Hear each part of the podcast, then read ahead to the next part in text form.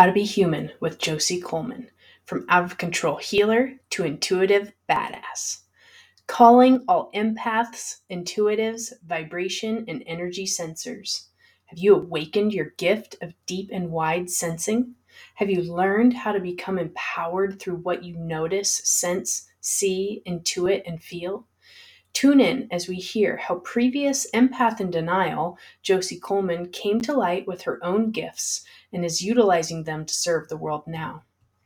In this episode, we cover intuition ethics, out of control healers, spiritual arcs, spiritual beings experiencing a human existence, how the programming in our minds affects the way we think about things, deconstructing the way we think to put our attention towards what we really want, Reckoning is recognizing how to really listen to another human, pulling energy back and utilizing a golden sun, lifelong learning, and co creating with others.